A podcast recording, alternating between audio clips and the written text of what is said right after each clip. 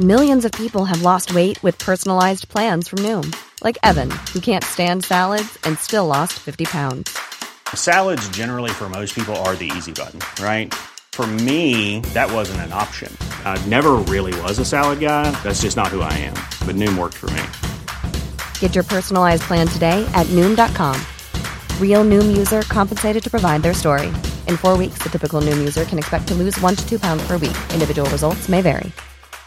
Hiring for your small business? If you're not looking for professionals on LinkedIn, you're looking in the wrong place. That's like looking for your car keys in a fish tank. LinkedIn helps you hire professionals you can't find anywhere else, even those who aren't actively searching for a new job but might be open to the perfect role. In a given month, over 70% of LinkedIn users don't even visit other leading job sites. So start looking in the right place. With LinkedIn, you can hire professionals like a professional. Post your free job on linkedin.com slash people today.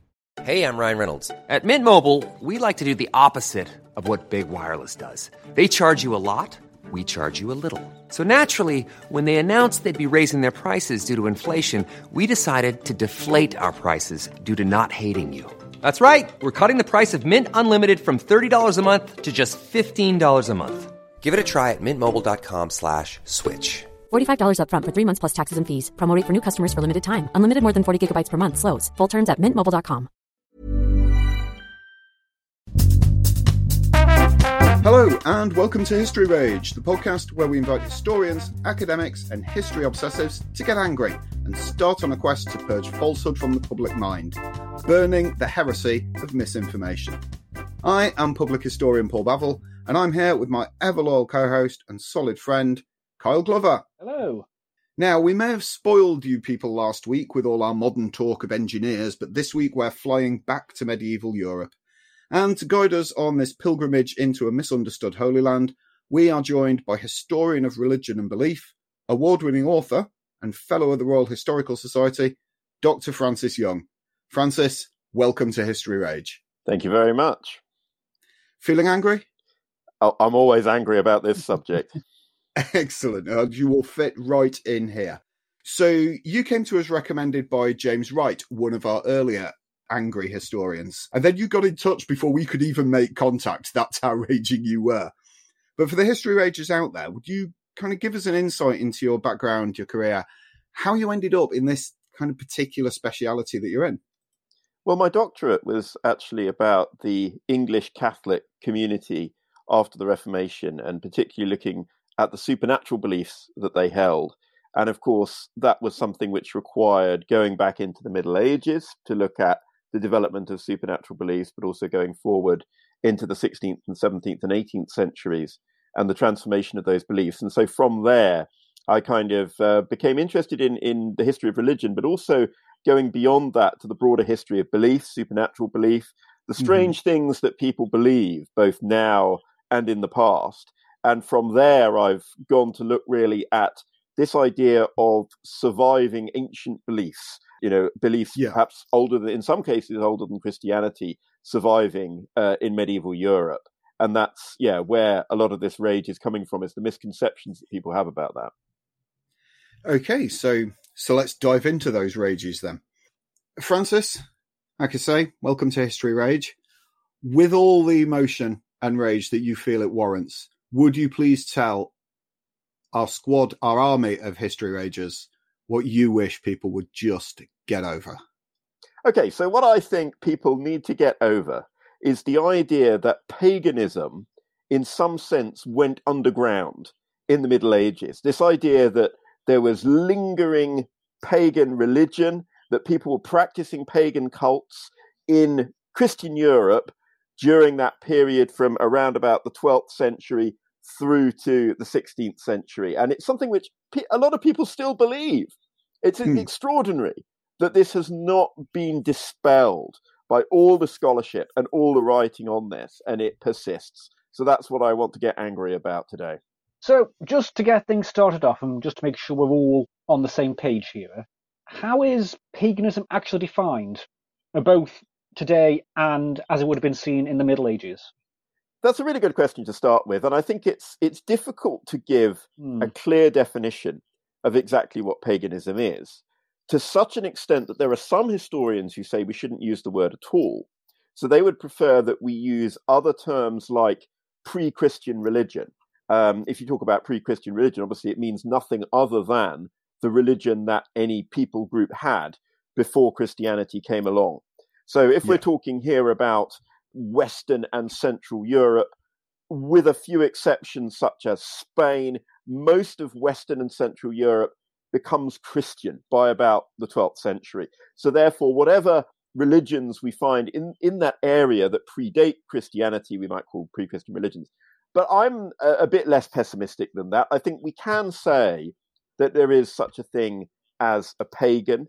Obviously, we've got the examples of Greece and Rome, which give us this, this highly developed and sophisticated variety of pagan religions that are going on in the ancient world. The religions of Northern Europe and Central and Eastern Europe we know less about. But nevertheless, I think there are certain things that we can point to that might make someone a pagan rather than a follower of any other religion. Mm. And hmm. one of those things would be that they are following an ancestral religion. So this is not something which somebody has written down in a holy book or claimed to have received some kind of revelation or vision from God or gods, but it's something which is simply inherited. And I think paganism also tends to be more focused on practice than on belief. So it's about doing what hmm. the ancestors have done. It doesn't necessarily require you to have belief in the modern sense of the word as we would understand it. We don't really know whether, you know, people practicing ancient pagan religions even did believe in the gods that they were worshipping, and I'm not sure it really matters. And yeah. there are other factors as well that we could bring in. So, for example, the offering of sacrifice. And sacrifice could take a number of different forms. It could be in its most gruesome form, human sacrifice, as we know the, the ancient yeah. Britons used to practice that at the time that the Romans uh, came to Britain. But you've also got animal sacrifice, very widespread uh, practice that you find uh, throughout pre Christian religions, and even simpler forms of sacrifice, like libation, where somebody just gets some alcohol or drink and pours it on the ground, maybe as an offering to the gods yeah. or to the dead, or, or pours grain onto the ground or burns a little bit of salt. That's what the Romans used to do to the, the domestic gods, the lares. And that also is sacrifice.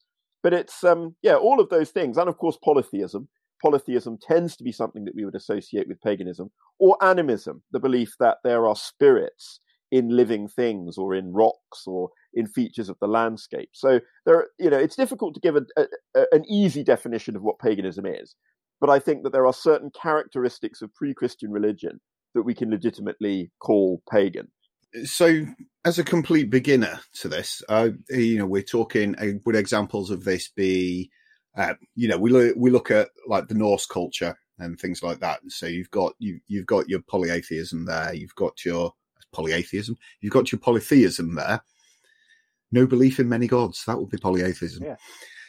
You've got poly polytheism there. Then you've got you know you've got that history of sacrifice and so forth. And like you say, you've got Rome, you've got Greece, Egypt. Are we talking? But we're not talking things like Judaism here, are we? Which would predate Christianity, but would not be considered a pagan.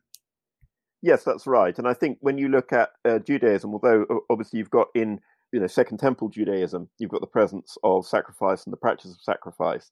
That on its own, just as as one thing, is not enough to say that it's pagan. Uh, and the fact that you've got there the worship of a single god you know understood as a, a, god that you do need to believe in and you do have to have some kind of relationship with that god is very different from what we find in paganism so yes it, you, you, can find certain characteristics uh, of paganism within other religions but all of those characteristics together i think we'd probably call pagan um, if i could just throw in a question that that we hadn't prepped you for really when, you look at you mentioned the um, ancient britons uh, that we got there. Now, we previously, one of our previous rages, Caroline Nicolay, who came on to do an excellent episode on there, was civilization here before Rome turned up. She was explaining basically just how difficult it is to kind of research and find out about these, I use the term in inverted commas, pagan religions, such as the ancient Britons predating the Romans.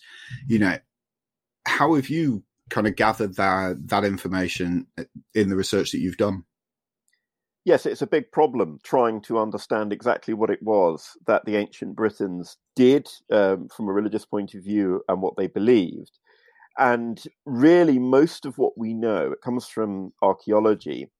Uh, but the trouble is that most of the archaeology is Roman, but it's those things that the Romans did, or those gods that the Romans venerated, that seem to point back to an earlier native British culture.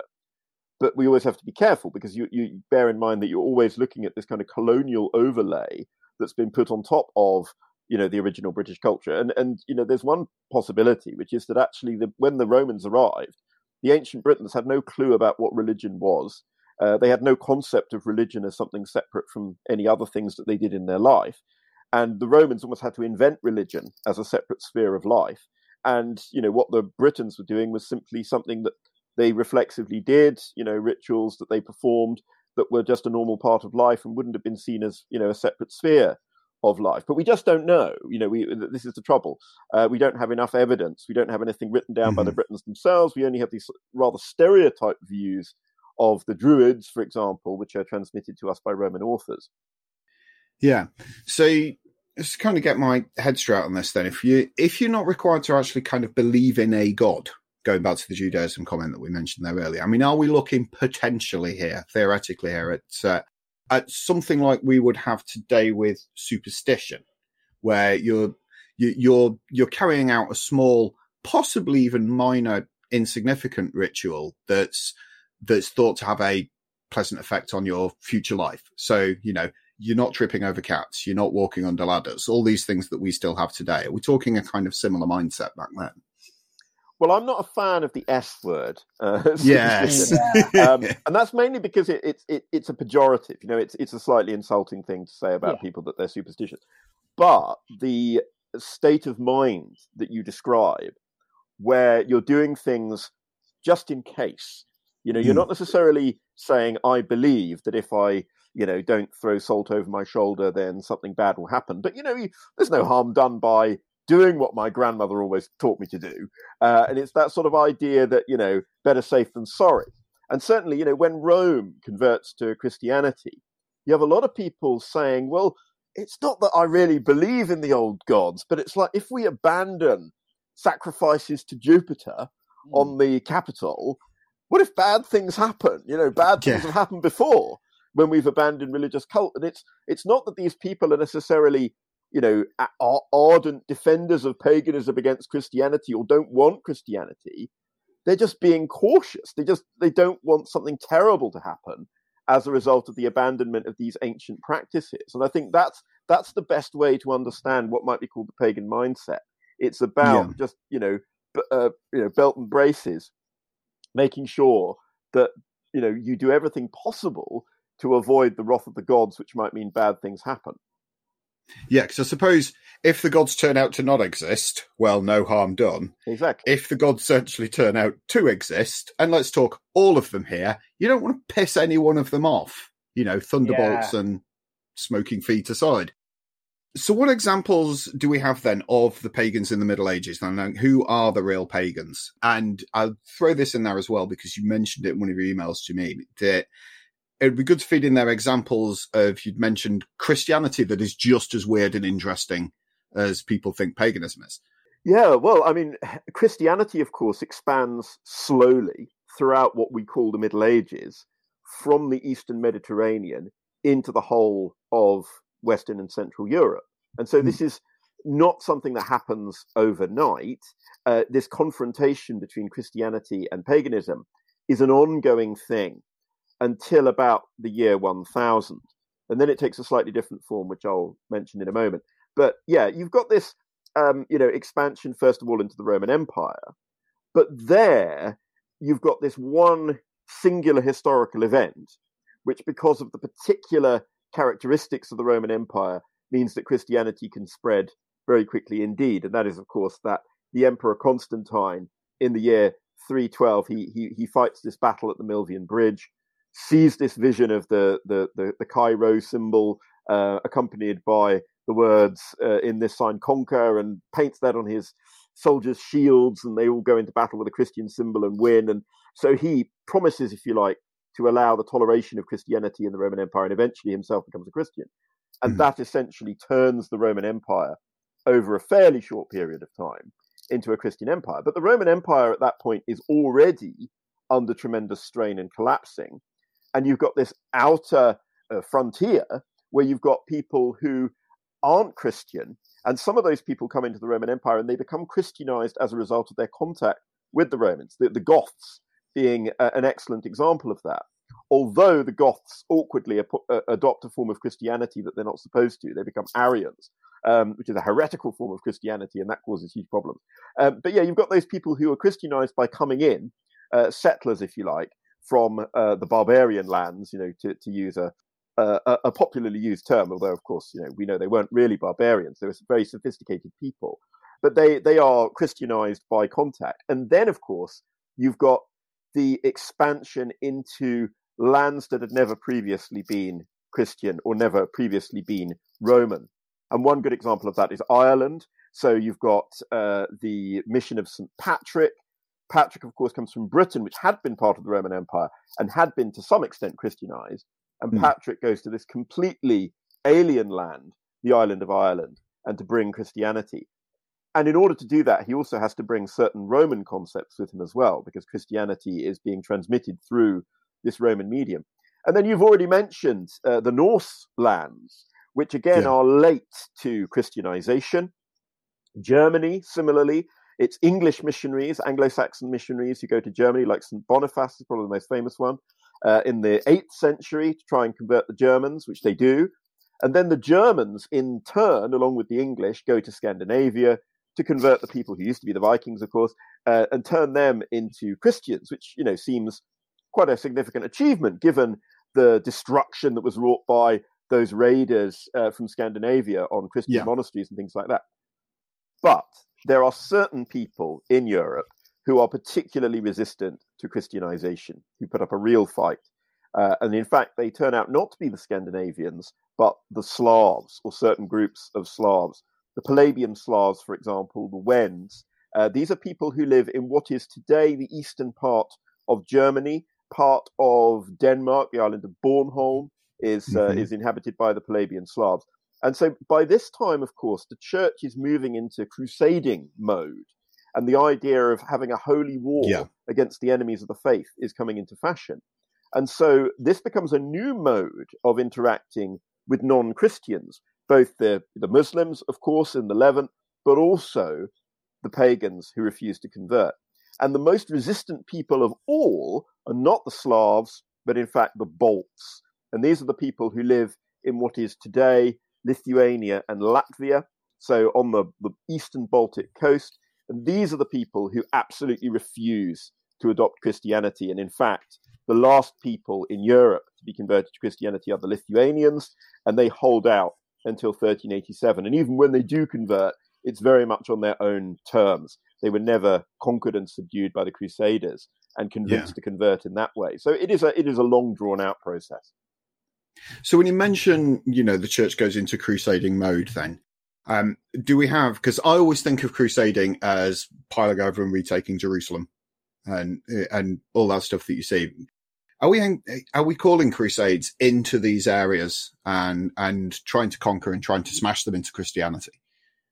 Yes, uh, I mean they themselves call them crusades. Um, military orders are established specifically in order to do this. The two most famous ones would be the Teutonic Order uh, and the Livonian Sword Brethren. These are mostly made up of Germans uh, who are doing it for much the same reasons as people are going to the Middle East. So they're receiving the promises of remission of penance through indulgences, yep. uh, that they will, you know, get to heaven faster if they uh, uh, go on these campaigns, and they are living lives as military monks. You know, these are celibate men who are living in community, uh, learning fighting skills, uh, setting up, in effect, their own kind of principality. Uh, so, what the Teutonic Order do is that they take over a Baltic territory called Prussia. And you know, today when we hear the word Prussia, we think Germany. Uh, we think, you know, um, yeah, the, you know the, the, the fearsome, you know, Prussian army of the 18th century and so forth, uh, and Bismarck. But of course, the Prussians were originally a completely unrelated people. They're they're a Baltic people they are people who are more closely related to the Lithuanians and the Latvians. But the Teutonic Order take over that area and com- completely, over the course of centuries, supplant those original pagan people, those Baltic speaking people. And then the Livonian sword brethren, they go to Livonia, which is what today we would call Estonia and Latvia. So that kind of northern part of the Baltic states, and they set up their own state there, their own little monastic state. But of course, these things become quite venal over time. You know, they, they become more interested in attracting patronage and money and their own internal yeah. affairs, as well as these kind of seasonal raids into the territories of the pagans. And so it all becomes, you know, more complicated than simply just, you know, going in and killing the pagans. It, becomes a, a, a bit of give and take in a way, because there's got to be some form of coexistence, even if it's quite violent coexistence. Yeah, they're not bringing their own farmers in with them, are you? They're going to have to, if they want to establish a state in there, they're going to have to involve the people that are already in it. Particularly if, like you say, they're as stoic as uh, as the Balts are, even now. Yes, absolutely. I mean, it's the classic kind of settler colonialist dynamic where they've, you know, they're there. They may well be, you know, more powerful and militarily superior, but they've still got to live. Um, you know, they still need the help of the people that they're attempting to, you know, subjugate. So, throw in a few examples then of the the weird and interesting Christianity. Oh yeah, well, I mean, I think this is where a lot of the problem arises, and this is what you know, what I get so cross about is that people look at strange things in Christianity. Gargoyles would be an example of this. You know, gargoyles yep. on churches, and people say, "Oh, look at this! This this can't possibly be Christian. This has got to be pagan. Look, there's a there's a man showing his arse at us. You know, th- this must be a, a sign that these are joyous fertility celebrating pagans because he's got his junk out and so forth. But, you know, that's not the case at all. Medieval people, you know, anytime you look at medieval vernacular poetry, is very, very bawdy. Oh, yeah. Uh, and, you know, people are willing to put this kind of stuff on churches, uh, you know, partly because it's outside the church and the church is a multi purpose building. It's not just a building that's being used for the purely sacred, it is a, a mingling of the sacred and the profane. The classic one, the Green Man. Um, now, the Green Man, I think here we go. A lot of our listeners, I'm sure, will know that the Green Man was actually invented in 1939 by Lady Raglan, a member of the Folklore Society. What she did was she wrote this brilliant article. You know, it's wonderfully constructed, but she draws together all these different things like you know motifs from art of uh, a face that have got, has got um, uh, uh, foliage growing out of the mouth and sometimes out of the eyes. You know, kind of a man caught in a bush kind of thing, and she links that with folk customs like uh, Jack in the Green. So on May Day, you'd have a man dressed up in foliage, you would dance, uh, and you know would be part of those festivities. And she draws a conclusion from this. Oh, you know, this must be examples of a pagan fertility deity who is associated with vegetation and the growth of vegetation, who survives by being represented in the church. And because these images of the green man, they're often in bosses on the ceiling, they're hidden away in obscure corners of a church. And, you know, therefore, she comes to this conclusion this must be paganism in some way surviving and enduring. And then another one is the na gig. This is uh, from Ireland, but also known in, in England and Scotland. And the na gig is a female figure who has got a large open vulva. And sometimes she's got her fingers inside or opening up her private parts, basically. Uh, and this, again, people looked at this, like, oh my goodness, this must be a pagan fertility goddess. But there are other explanations available. Um, I mean, in the case of the Síle na gig, yeah. And in the case of the Green Man, we don't have completely satisfactory explanations of what they are. But that doesn't mean that we can't say what they pretty much definitely aren't. Um, and the idea that the Green Man is a pagan deity is is pretty ridiculous because well, we don't have any evidence of any pagan deities who are anything like the Green Man in the records that we have of pre-Christian paganism. Yeah. And similarly with the na gig, well, we just don't know how pagan goddesses of fertility were represented by the pre Christian inhabitants of Ireland or indeed Britain. So, therefore, it seems rather presumptuous to say, oh, she must be a pre Christian fertility goddess.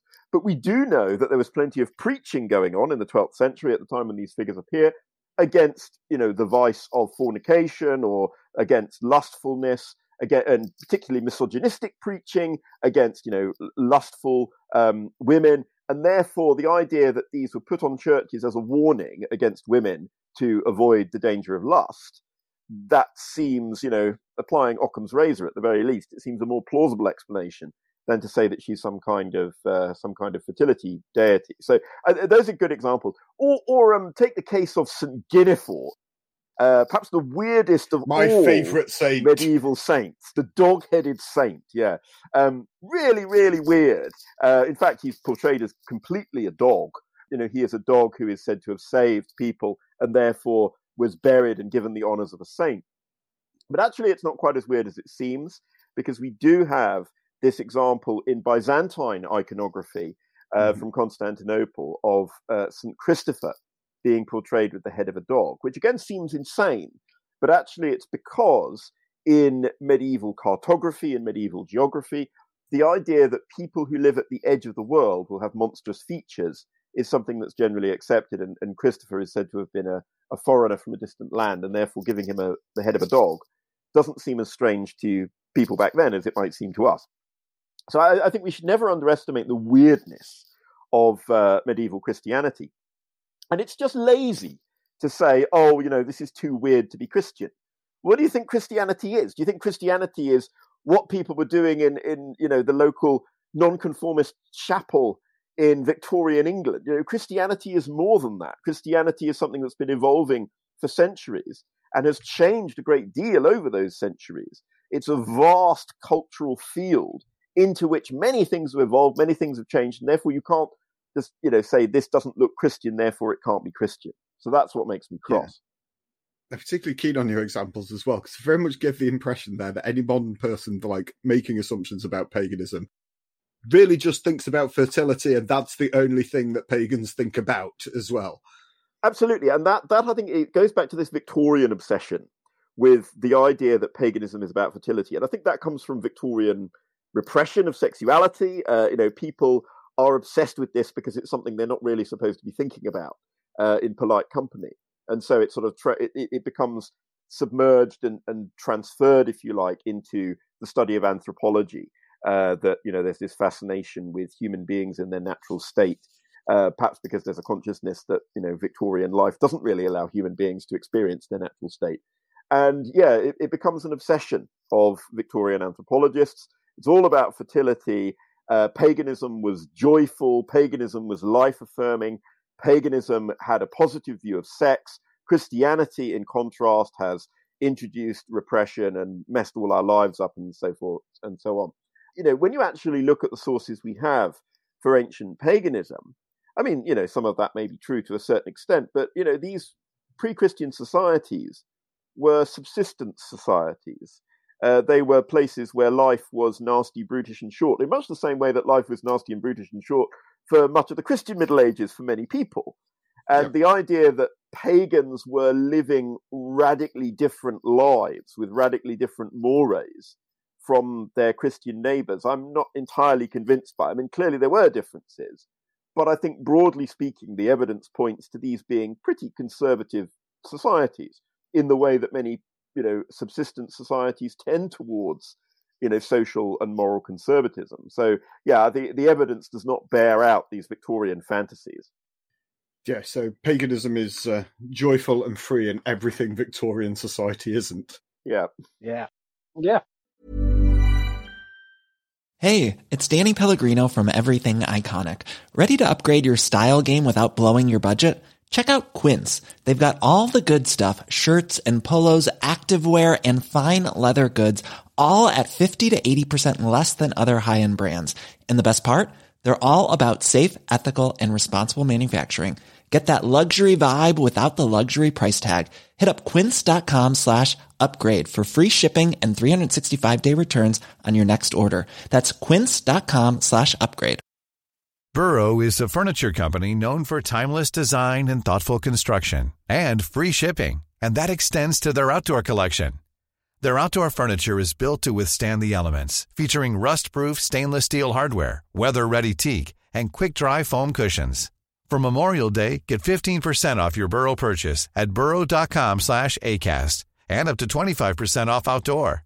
That's up to 25% off outdoor furniture at burrow.com slash ACAST.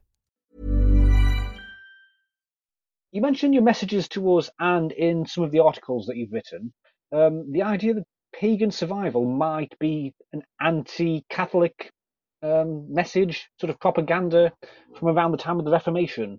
Um, would you want to go into a bit more detail about that? Yeah, this is a legacy that, you know, rather like the Victorian obsession with fertility, mm.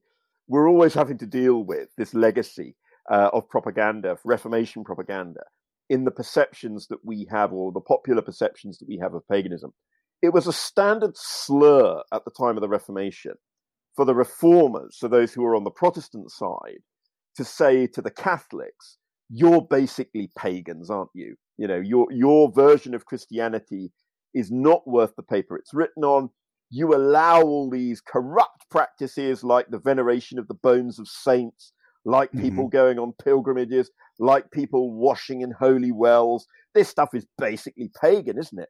And this idea that Catholicism is rebadged paganism, or it's just, you know, paganism with a Christian veneer on the top of it, becomes very popular in the 16th century. Uh, there's a guy called John Bale in England, uh, who's a former Carmelite friar, but he becomes a Protestant, renounces his former ways, and he, yeah, tries to portray the ceremony of the Mass as being exactly the same as a pagan sacrifice. If you are a, a, a Catholic, you're basically a, a, an idolater, you're a pagan, you worship images, you are no better than those Greeks and Romans and so forth.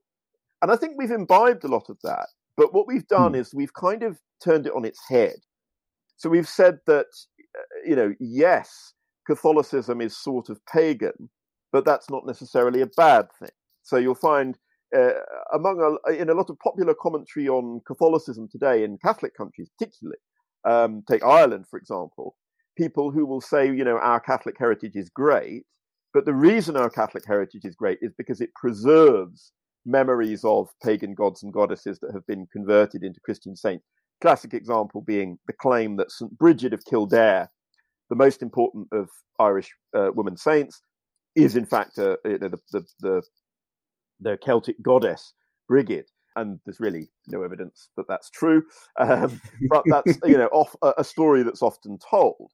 And yet, I think what people are un- unaware of is that this whole narrative, the idea that Catholicism is basically paganism, was invented to discredit Catholicism. It's a it's a, a, a bigoted view of Catholicism that views it as a kind of lower form of Christianity that's incapable of discernment. That these missionaries were just so stupid that they just allowed people to carry on with their pagan customs, and it wasn't until the Reformation that things were purified.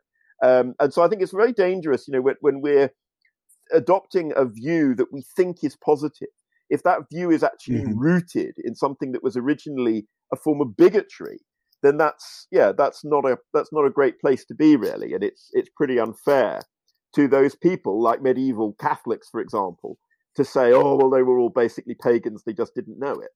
If you're if you're coming and going back to kind of the comments you made about crusading and setting up your own state and everything like that, as I said, we've got to involve the people. So, I mean, wouldn't there realistically be an element of you're bringing Christianity into a country. In order to make that country Christian, you can't completely U turn everybody's life and belief system around like that. You've got to kind of meet them halfway. Is there an element of that actually happening in these in these conquests? Yes, absolutely, and this is what we call syncretism.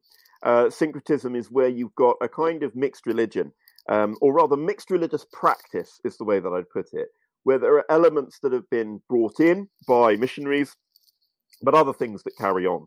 And something that we find in all, um, or nearly all European societies that undergo Christian conversion, is that the missionaries will start off by doing things like baptizing people, by instructing them about the existence of a supreme God, but they won't really do much about you know changing the ways people get married changing the ways that mm-hmm. people you know conduct burial rites and so forth it's only a couple of centuries later that they start getting interested in that and start getting kind of obsessed with stamping out you know any pre-christian survivals and this is where i think it's perhaps better to use the word pre-christian than to use the word pagan because yeah. just because something is a ritual perhaps a rite of passage or something connected with the beginnings and ends of life and so forth, just because it's a ritual doesn't mean that it's necessarily paganism, that it's, you know, pre-Christian religion. And I think we have to be careful with syncretism that where a society clearly contains elements of pre-Christian ritual, it doesn't necessarily mean that that society is pagan. Because if people have accepted a, a cosmology in the broad sense, where they say there is now a single supreme God, and of course, many people accepted a supreme God because they said, well, our gods failed to stop the missionaries. Our gods failed to stop the crusaders or the invaders or whoever else has brought Christianity. Therefore, we no longer have faith in our gods. We can no longer trust them. We've got to accept this supreme God because this supreme God has shown his superior power. And so you've got that kind of, you know, uh, way of thinking going on a lot of the time. Hmm. And yeah, I think that you can you can call a society Christian in the broadest sense, even if there's a very imperfect understanding in that society of what Christianity is is really about, or you know, not very much piety or devotion or anything like that, because people have essentially stopped the cult of the pagan gods in any meaningful sense. They're no longer performing sacrifices. They might well be doing a lot of you know other pre-Christian rituals, but they're no longer you know giving their primary veneration to those gods. So I'm a, I'm a yeah, I, I, would accept what you say, absolutely. That yeah, the, the, missionaries are going to go along with what people are already doing, and they're going to accept a lot of that into the way that things are done. But what I don't think is that that makes the society still pagan. Okay, so if we say this myth has been with us, well, basically since pre-Christian times, has been reinforced by the Reformation and stays with us today how's it how's it obstructing a our understanding of the Middle Ages and religion, and also kind of your work trying to find out the actual truths about the Middle Ages and religion? Well, I think it's obstructing us in two different ways. Um, the first way is that it's impoverishing our understanding of what Christianity really was in the Middle Ages. I think one of the problems people have is that they get confused between Christianity and the church. Um, the church is an institution, mm. very powerful institution, uh, which was always trying to gain more influence over people's lives. But of course, you could be part of the Christian faith. You could be somebody who professed the Christian faith, at least nominally, without having very much interest in what the church did or, you know, even much respect for the church. And certainly the church might not have very much regard for you if it found that your beliefs were not up to scratch. So Christianity is a much broader mm. phenomenon than, you know, that's those spheres of life that were under the jurisdiction of the church. And I think we've lost our sense of how broad Christianity was, how strange popular Christianity was. And if we're constantly just looking for pagan survivals, we fail to appreciate, you know, what the true nature of Christianity was. What was the range of deviation from what the church wanted people to believe. But the other way in which it obstructs our understanding in the Middle Ages is that, as I've mentioned, there really were people in medieval Europe who refused to accept Christianity. There really were pagans in the true sense of the word, mainly in uh, Eastern Europe, in the Baltic. And if we're constantly looking to say, oh, you know, there was pagan survival going on in rural France, or there was pagan survival going on in the Yorkshire Wolds, or whatever. We're sort of shortchanging those real pagans and saying, well, you know, you weren't that special, but they really were quite special. You know, to hold out in your own faith, to have the confidence in your ancestral faith that you're not going to accept Christianity for hundreds of years, makes them mm. extraordinary. And that's something which is inadequately appreciated. So, you know, I work on British history uh, medieval and early modern British history, but I also work on the history of the Baltic and I work on Baltic paganism. So I see kind of both sides of this and the negative impact that this myth that paganism went underground underneath medieval Christianity that it has on on both of those on both of those areas of study basically. Okay and moving forward then is bringing it up to like the modern day. Pop culture can't help at all uh, I'm particularly pointing my finger of suspicion at Robin of Sherwood here, which is thoroughly enjoyable and older than Kyle. I saw. I saw that. I watched the repeats. Thank you very much. Yeah, he's still older than you. Yeah, um, I mean, given kind of pop culture references like that, and given the absolute wealth of green man stuff you see all over the hippie witchy shops, all the festivals. I mean, we go to the Tewkesbury Medieval Festival, it's everywhere. How on earth do we ever beat this?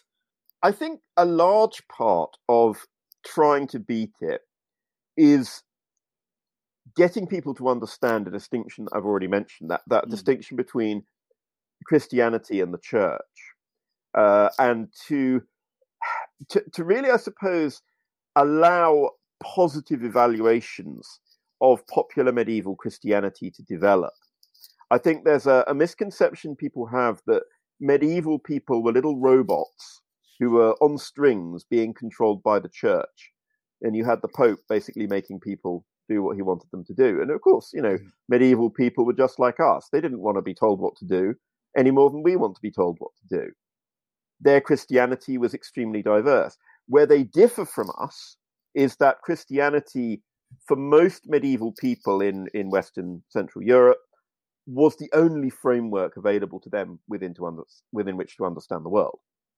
But of course, they ran with that in an incredibly creative way and created these extraordinary, weird versions of Christianity and you know strange interpretations and additions to Christianity that allowed them to make sense of their lives and their life experience. Uh, we're different because you know we we live in a, a multicultural pluralist society where we're free to adopt or not to adopt any framework of interpretation that we choose. But that doesn't mean that medieval people were any less creative than we are. So I think we, we need to recognize their creativity. So I wish we had more historical fiction that was really rigorous in showing the diversity of medieval Christianity and the creativity of medieval Christianity. I wish we had more historical TV and films that delved into that, and that we set aside some of these lazy stereotypes of, you know, the the, the wise woman who goes into the woods and venerates the pagan deities, and the idea that paganism has somehow lingered for hundreds of years behind Christianity and so forth, and the idea that Christianity is this kind of um, destructive force, purely destructive force. And of course, you know, mm. medieval Christianity, in many of its expressions, was absolutely awful, incredibly destructive, and genocidal at times. But this is something which everyone was part of, or almost everyone, in medieval Europe. Everyone experienced it differently. Everyone interpreted it differently everyone had their own their own take and their own life experience and i think that's that's something which is difficult for us in a pluralistic society to get our heads around that when you're stuck within a particular interpretive framework mm-hmm. all your creativity and all your rebelliousness and all your uh, exploration has to take place within that framework and yet that seems to be true of medieval people well thank you i'd just like to throw in one kind of final question again that we haven't kind of pre-briefed you on yet. But you always get this same sort of thing trotted out around about Christmas that oh, Christmas is just Christianity co-opting Saturnalia, the old pagan festival and all that. Yeah, I can see Kyle's yeah. rage mm-hmm. going there yeah. already. yeah. Okay. To but to throw a little bit of a curveball in there. That is a Christian festival that people associate with actually being pagan in its roots. Have we got anything that people think is pagan that's actually Christian in terms of festivals? Well, Easter would be a good yes. example of that. Um, in that, you know, we have this word Easter, which most people will know if they know anything about history, that Easter comes from a goddess who is mentioned by Bede, Eostre and it's quite possible that actually Bede was making that up. Um, and in fact, that he didn't know any more than we do who was the you know pre-Christian Anglo-Saxon goddess of spring. Uh, and in fact, you know, it could be that even his perception that Easter, which which in, in and of itself, Easter just means spring. That you know that, that that is something which you know was of pagan origin but yeah, we we just don't know. But what we can be certain of is that the way that you know we have come to know Easter, it's purely a Christian festival that you know, been brought in with a, a lunar calendar, which also derived from Jewish culture. Mm-hmm. Um, and yeah, the idea that Easter is in some way a pretty laughable idea. I mean, even more laughable, uh, perhaps, than the idea that Christmas has pagan roots. But yeah, I think, you know, with all these things, you have to look at them in terms of what is basic to human beings. And, and you know, from an anthropological view, point of view, it's pretty basic. The human beings living in the Northern Hemisphere, you're going to have a big celebration in the middle of winter because things are pretty bleak and pretty dark. Yeah. And things are turning round around the time of the solstice. The days are getting short and then they're getting longer again. Well, you're going to do something to mark that. And in the same way, spring is going to be a big deal if you're living in the Northern Hemisphere. So, looking back at pre Christian societies and finding that they weren't celebrating a big festival at the same time that we celebrate Christmas, or they weren't celebrating a big festival in the spring around the same time that we celebrate Easter. It would be bizarre uh, because you'd expect that in a you know an agricultural society yeah. in the northern hemisphere. And yet to say that well in that case there must be a link between all of the festivals you know from down since the stone age and christmas is it doesn't follow. Um, it's a it's a, a logical error really to say that and yeah, it's a phrase that we often say on History Rage is, yeah, when you put it like Yeah, that, when you lay it, it seems out. blindingly obvious. well, thank you very much, Francis. I was, and I stress was, guilty of pretty much every misconception that you've gone through and defeated today, and I'll go and punish myself accordingly. But thank you very much. Thank, you very you. much for coming on and bringing all this mythical rage. thank you very much You're welcome. If you would like to know more than uh, History Rages, then you can start by reading any of the 18 books that Francis has co authored and authored. And we're going to put links to as many of those as we can in the History Rage bookshop. Uh, you can read articles and posts on his website, www.drfrancisyoung.com. And you can follow him on Twitter at Dr. Francis Young, um, which is really an entertaining feed. I couldn't recommend it enough. So, once again, it's been an honor and a privilege, Francis, and thank you very much for getting in touch and coming on board. And we hope we'll see you again at some point. thank you Ladies and gentlemen, I do hope you've enjoyed this episode. Uh, you can follow us on Twitter at History Rage or individually. I am at Paul Bavel. I'm at Kyle G History. And if you've enjoyed our work, then please subscribe to us on Patreon, as your £5 per month will get you early episodes, the invite to put questions to future guests, and of course, the coveted History Rage mug. And you can subscribe at patreon.com forward slash history rage. But until next week, thanks a lot for listening. Stay angry. Bye bye. Bye bye. Hi, I'm Daniel, founder of Pretty Litter. Cats and cat owners deserve better than any old fashioned litter. That's why I teamed up with scientists and veterinarians to create Pretty Litter. Its innovative crystal formula has superior odor control and weighs up to 80% less than clay litter. Pretty Litter even monitors health by changing colors to help detect early signs of potential illness. It's the world's smartest kitty litter. Go to prettylitter.com and use code ACAST for 20% off your first order and a free cat toy. Terms and conditions apply. See site for details. Even when we're on a budget, we still deserve nice things. Quince is a place to scoop up stunning high-end goods for 50 to 80% less than similar brands. They have buttery soft cashmere sweaters starting at $50, luxurious Italian leather bags, and so much more.